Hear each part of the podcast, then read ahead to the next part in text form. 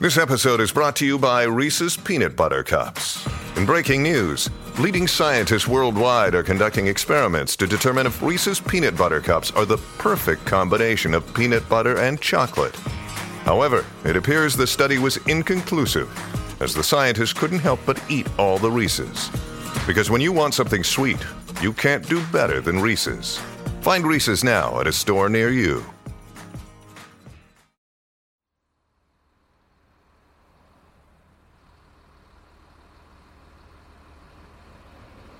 Y yo llegué a ese lugar eh, en agosto de 1977 y ahí vi eh, por primera vez petróleo en las carreteras, en la calle, en las calles de la, de la, de la ciudad.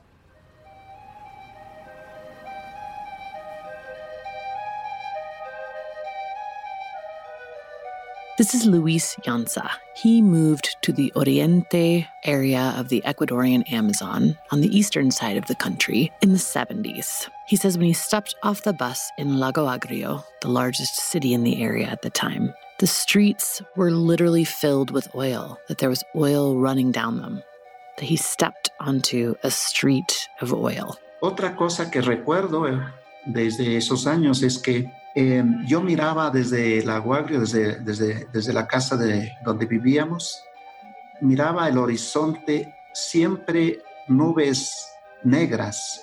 Mm. Y al principio no sabía qué eran esas nubes negras. Llanza says growing up, he would see big black clouds in the distance, nubes negras. He didn't know what those clouds were from, but he found out later that they were from the oil refineries in the area. Later, he would see pits of oil and wastewater in various parts of the Amazon as well. All of that the oil streets, the black clouds, the pits. Who created those and whose responsibility it is to clean them up? That's what's at the center of a lawsuit that started in 1993 against one company, Texaco. That suit has lasted through an acquisition. Chevron acquired Texaco in 2000, and multiple trials and settlements and appeals. Aspects of this case have been heard in courtrooms in Ecuador, New York, Canada, Argentina, and The Hague. An American lawyer, Stephen Donziger, you met last time, is on house arrest and facing prison time for his role in the case. Yanza is still working on aspects of the case on the ground in Ecuador and in various other courts around the world and various indigenous groups are just trying to figure out how they're going to clean this stuff up and get access to clean water. This is Drilled Season 5 La Lucha en la Jungla, Episode 2 The Colonizers. Today, we're going to go all the way back and look at how that oil got onto those streets in the first place. That story coming right up after this quick break from today's sponsor.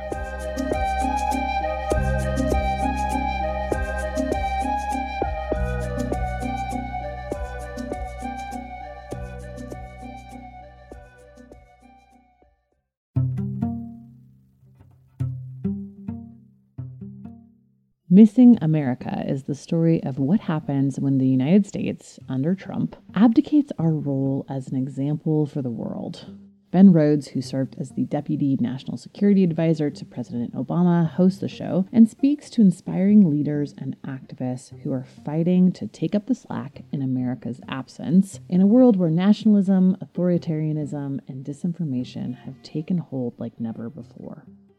This week, Ben talks to several climate activists, including former Australian Prime Minister Kevin Rudd, to ask Can the biggest threat to the entire world bring the entire world together? In their penultimate episode, Ben examines the enormous obstacles to confronting climate change and how progressives in other countries have made headway. Missing America is a nine part limited podcast series from Crooked Media. Find it on Apple Podcasts, Spotify, or wherever you listen to your shows.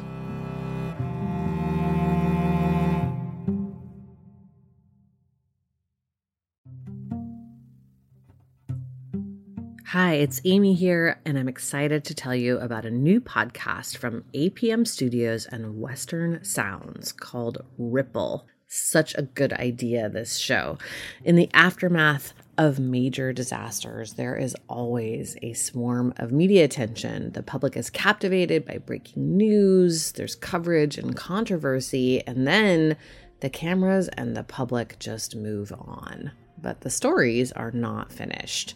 Ripple is a new series investigating the stories we were told were over. In season one, the reporting team traveled hundreds of miles across the Gulf Coast to learn the ongoing effects of the 2010 Deepwater Horizon oil spill, which are still impacting many coastal residents more than a decade later.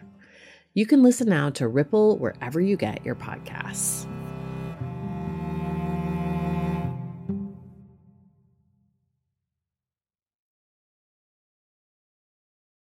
Wyndham Hotels and Resorts makes travel possible for all. Whether it's the long haulers looking for a great cup of coffee, a roomier rest for the on a whim road trippers, or a place to make summer memories with the whole family. No matter who you are, where you're going, or why, with 24 trusted brands to choose from like La Quinta, Days Inn, and Super 8, your Wyndham is waiting. Get the lowest price at wyndhamhotels.com. Restrictions apply. Visit website for more details.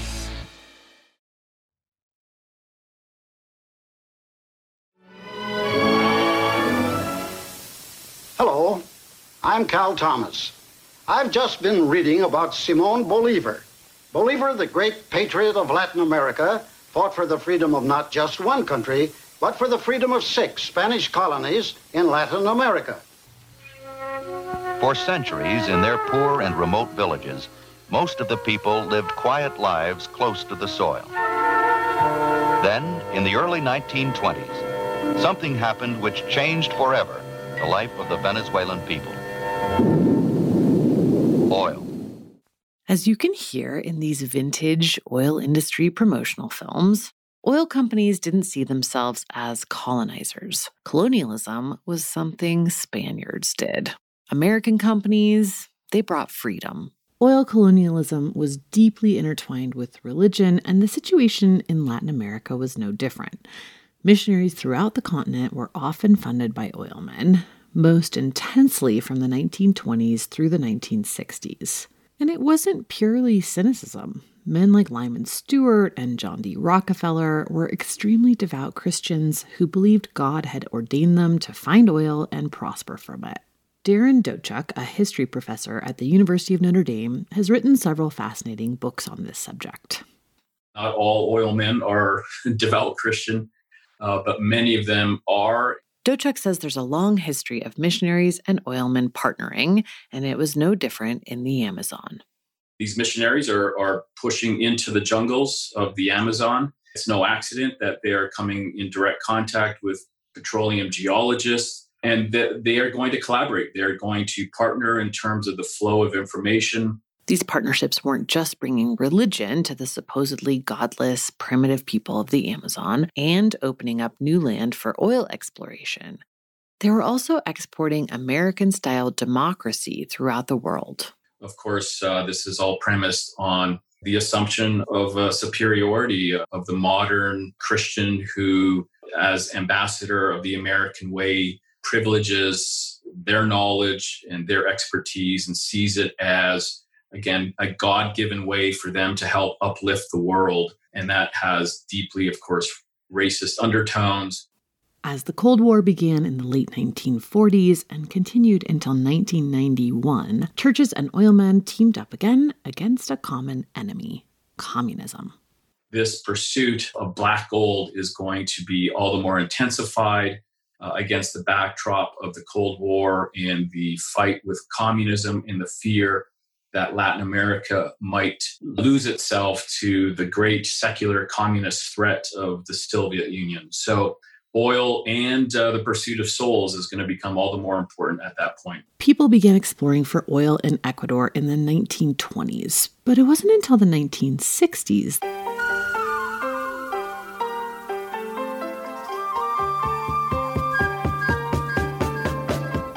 when once again, oilmen and missionaries teamed up to explore deep into the jungle.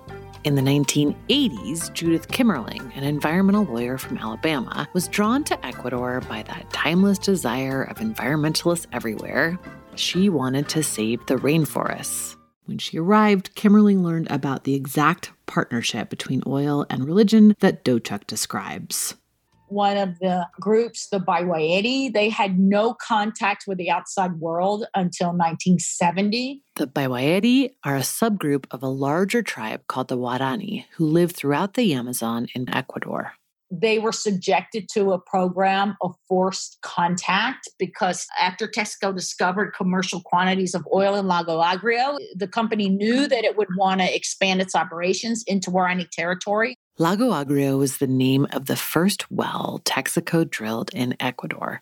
In the great tradition of American companies exploring overseas, Texaco named that well and the town it built up around it after its own history. Lago Agrio means sour lake. And back when Texaco was just the Texas Oil Company, it first struck black gold in the tiny sundown town of Sour Lake, Texas.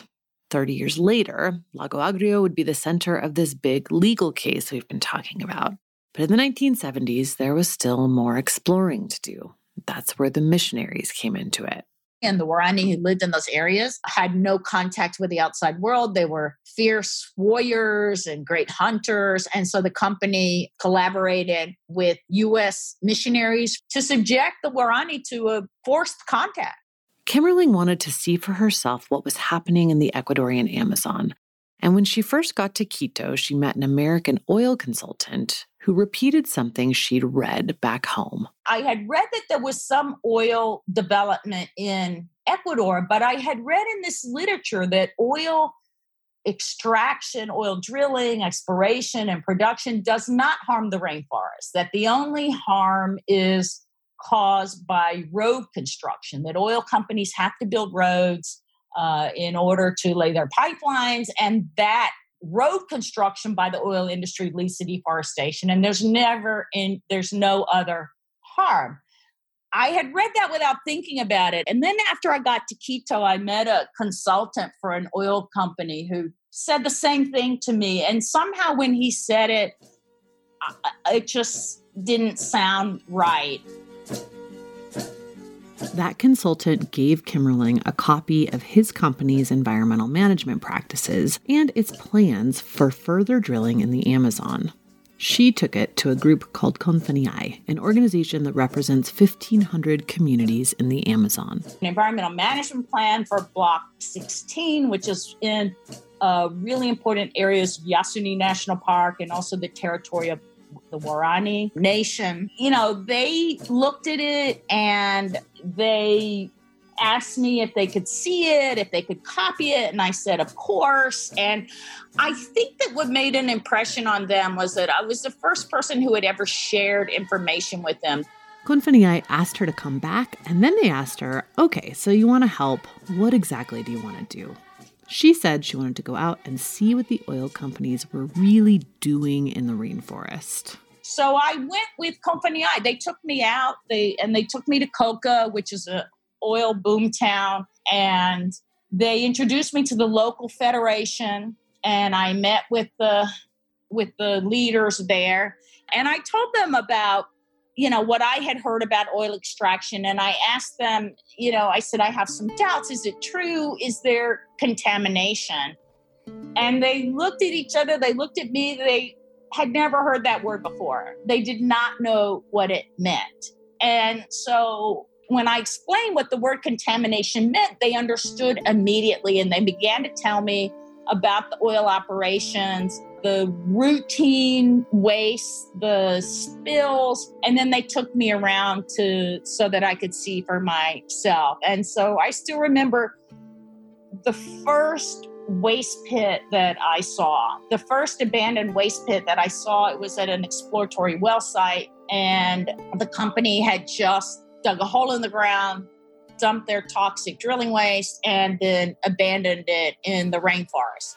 And when you abandon toxic waste in the rainforest, uh, some of it seeps into the ground. You also get a lot of rain, so it overflows into the surrounding areas. And I was appalled because when I was a lawyer in New York City, I had worked on the Love Canal litigation. I had worked for the New York State Attorney General's office uh, suing Occidental Petroleum Company and Occidental Chemical Company to recover the monies that New York State had spent to uh, buy out people's homes and and contain the contamination at Love Canal.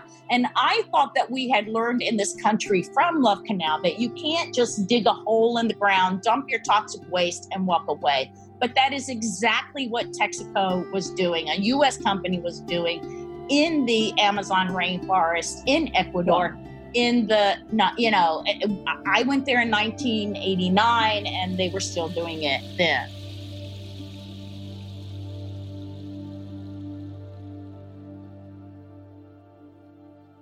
This practice, digging unlined, open air waste pits, filling them and just leaving them behind, and the dumping of oil into rivers, what we heard Justino talk about in the last episode, these are the original issues at the center of this decades long case that Chevron ultimately inherited from Texaco and that the Ecuadorians are still trying to settle today. No one really denies that this was done. It's more a question of who did what and whose job it is to clean it up. We actually found a petroleum geologist who worked in Ecuador in the mid 90s who told us what he saw there. Tim Lagonegro. 36 years in the petroleum industry. I've worked or lived in about 70 different countries. I lived 10 years in Latin America, eight in Brazil, two in Ecuador. Going there, I did see these these oil roads where they where crude oil was it seemed like it was deliberately spilled. I, I don't know how it happened, but it seemed like it was also almost waist deep. And it was lush, lush jungle out there. At issue in this case is not whether this happened or even whether Texaco was involved. It's whether they were responsible for more cleanup than they actually did. Texaco's and now Chevron's arguments in this case boil down to two things. First, Texaco cleaned up what the government said it had to. And second, that any remaining issues were the responsibility of the state run oil company Petro Ecuador. The plaintiffs say basically, we don't care who owned what percentage of this partnership, it was Texaco that was operating everything. Texaco showed the Ecuadorians what to do, Texaco showed Petro Ecuador what to do, and they're responsible. My co reporter on this series, Karen Savage, asked Lagonegro about that. So Texaco relies, and now Chevron, on what they call the settlement agreement that was signed, I think it was in 98, where they say they cleaned up 37% of the unlined waste pits because they said that's the percentage of their share of the consortium. Is that a normal kind of thing where they would only clean up whatever their share is and then leave the rest for Petroecuador? I think that's an outlandish statement because what happens is the major runs everything. You know, I don't want to say they're like, you know, imperialists or whatever, but they definitely go in there with this big boy attitude a lot, with these broad shoulders, and they're there to do the operations, to operate it. And usually the National Oil Company is just an observer. They really don't get their hands on the operation. So I think that's an outlandish um, deception there, really and truly. And to- don't believe that for a second. Number one, you would never put wastewater in an unlined pit. Never. Everyone knows that's toxic water. Putting that into a rainforest that is an, an outlandishly bold faced drilling 101 error. Very extremely wrong extremely dangerous doesn't happen. 37% i think that's outlandish deception really that um it doesn't work that way Kimerling gives the example of the Trans Ecuadorian Pipeline, a 313 mile pipeline that runs from the Amazon up over the Andes and to the Pacific Ocean. It was initially built by Texaco in 1972 this pipeline eh, the, during the time it was operated by Texaco, this pipeline alone had spilled more oil than the Exxon Valdez and this doesn't count the secondary pipelines, the flow lines. I mean, most of the spills that occurred during Texaco's operations weren't even recorded. And there's actually a was a directive from Texaco in the US to the office in Quito telling them not to record those spills, uh, basically, unless they had to. Both Texaco and Chevron have admitted that Texaco was the operator of the partnership. In other words, setting up oil fields, refineries, and pipelines and running them from the beginning in 1964 until at least 1990. They were still in charge when Kimerling made her initial Save the Rainforest trip. That experience prompted Kimerling to write the book Amazon Crude, which introduced Americans to what was happening in the Ecuadorian Amazon, including Cristobal Bonifaz, an Ecuadorian who had immigrated to America and was practicing law there. When he read about what was happening back home, Bonifaz convinced his son, who had just graduated from law school, to go on a fact finding mission with him and see if they might build a case. His son brought his law school pal, a young Stephen Donziger, the attorney we met last time. I was invited by uh, a former law school classmate of mine and his father. His father's from Ecuador, but was practicing law in Massachusetts to go on with them on a trip to Ecuador to do an investigation of what they described as a massive pollution problem caused by Texaco. In 1993, Bonifaz filed suit against Texaco on behalf of a group of indigenous tribes. Here he is at a press conference about the case in New York. Lo que pasó con la Texaco no tenía que suceder. What happened with Texaco didn't have to be that way, he says. He goes on to say more or less exactly what Tim Lagonegro, the petroleum engineer we heard from earlier, said. Lagonegro worked throughout South America, the US, and Africa as an engineer for Baker Hughes, an oil field services company. He said that plenty of oil companies were drilling responsibly at the time, that the pollution in Ecuador was really over the top. It was almost like a war on the environment. That's what it seemed like.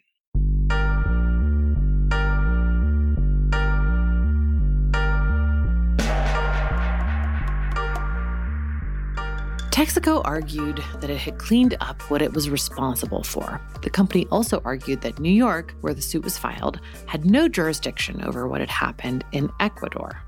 For almost a decade, the plaintiffs, led by Bonifaz, fought to keep the suit in New York.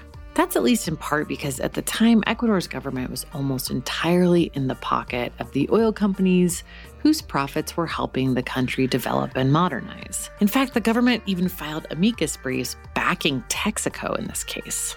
They asked the judge to dismiss the case, saying it would harm Ecuador's own oil industry and its relationship with the US. In an internal Texaco memo from 1994, Dr. Rodrigo Perez, one of the company's representatives in Ecuador, is reporting back on a meeting with the president of Ecuador and various ministers and the executives of various oil companies. This seems to be a fairly regular occurrence. The last monthly meeting of the representatives of the oil companies was organized by City Investing and took place on Saturday, September 3rd in the town of Bahia, where President Duran Ballen owns a beach house, it reads we flew down in Petro Ecuador's airplane. Keep in mind, this is 1994, so two years after Texaco has officially left Ecuador, but the company is still pretty cozy with the government there. When he gets to a section titled Ecological Problems, Perez writes, quote, the companies expressed their deep concern with what is happening to Texaco. President Duran stated that the environmental issue is being brought up by all lending agencies such as the World Bank, etc., which are conditioning their loans to sound and firm environmental policies. With regard to the Texaco problem, he indicates that they are in the process of being resolved through direct negotiation between the government and Texaco. The minister also said that he had met with the leaders of the indigenous groups who have told him that they are not interested in the lawsuits against Texaco but rather desire to have direct conversations with the company. The president finally said that he received several letters from ecological organizations from all over the world asking him to cancel all contracts with foreign oil and mining companies, which he will obviously never do.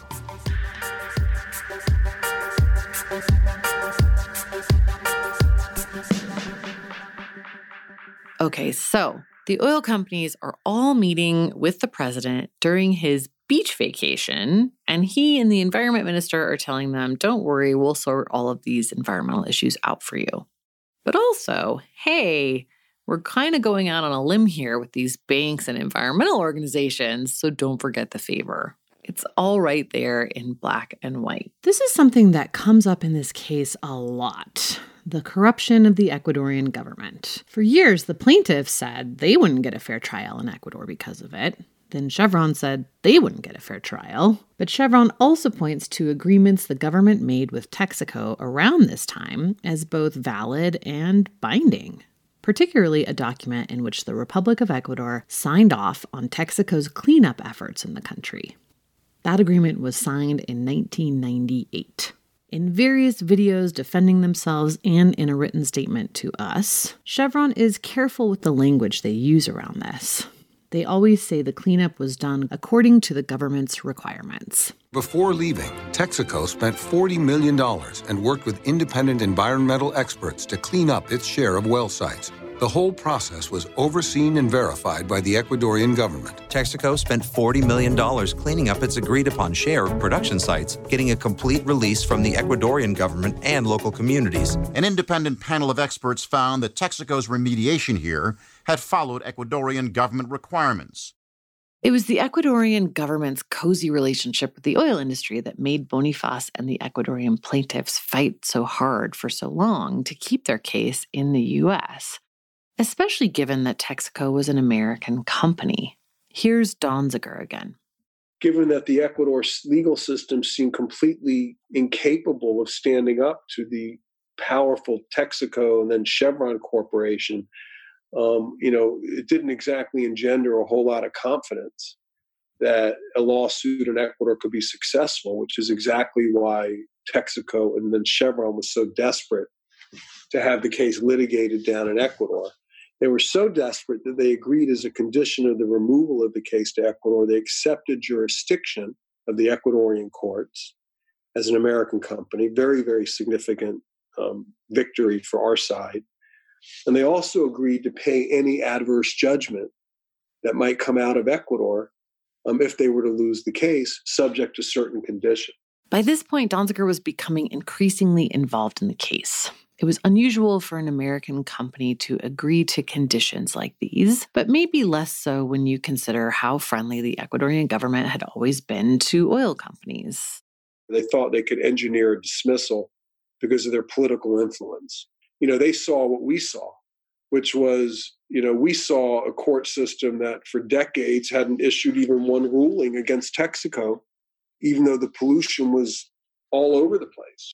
I think they theorized that we would either give up, that is, the law firm or lawyers in the US who were financing the case would just quit because it'd be such a hassle to start litigating in a foreign jurisdiction where none of us were lawyers, none of us were members of the bar.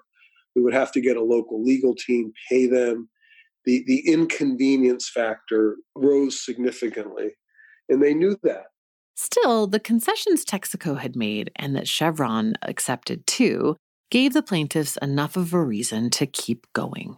Having gotten those two concessions, which are huge, because oftentimes companies will then, you know, the case will be go- removed to another country, and these big companies like Texaco just won't show up, or they'll show up and say, hey, this has to be dismissed because you lack jurisdiction.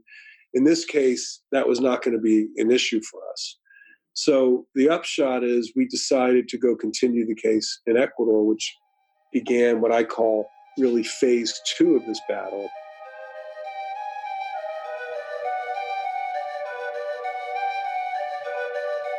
Next time on Drilled, the case kicks off in Ecuador and the surprising election of a wildly popular socialist president changes the math entirely. Doctor Fernando Rosero por el PRE, el abogado León Roldós por Red y Rafael Correa de Alianza País. Drilled is an original production of the Critical Frequency Podcast Network. It's reported and produced by me, Amy Westervelt. My co reporter on this season is Karen Savage. Our editor is Julia Ritchie. Mixing and mastering by Mark Bush. Additional reporting from Emily Gertz. Additional production help from Sarah Ventry. Original score was composed by B. Beeman. Matt Fleming created our beautiful artwork for this season. Our fact checker is Wudan Yan. Our First Amendment attorney is James Wheaton and the First Amendment Project. Maggie Taylor is our marketing director. You can find supplemental stories, documents, photos, and interviews on our website at drillednews.com. If you're a Patreon subscriber, thank you. Your membership is paying for this podcast right now. Patreon subscribers get access to an ad free podcast feed, and we're working on getting you more perks for your membership, including early access to episodes for this season. If you don't want to wait a whole week for the next episode, consider becoming a member at patreon.com slash drilled. That's it for this time. Thanks for listening, and we'll see you soon.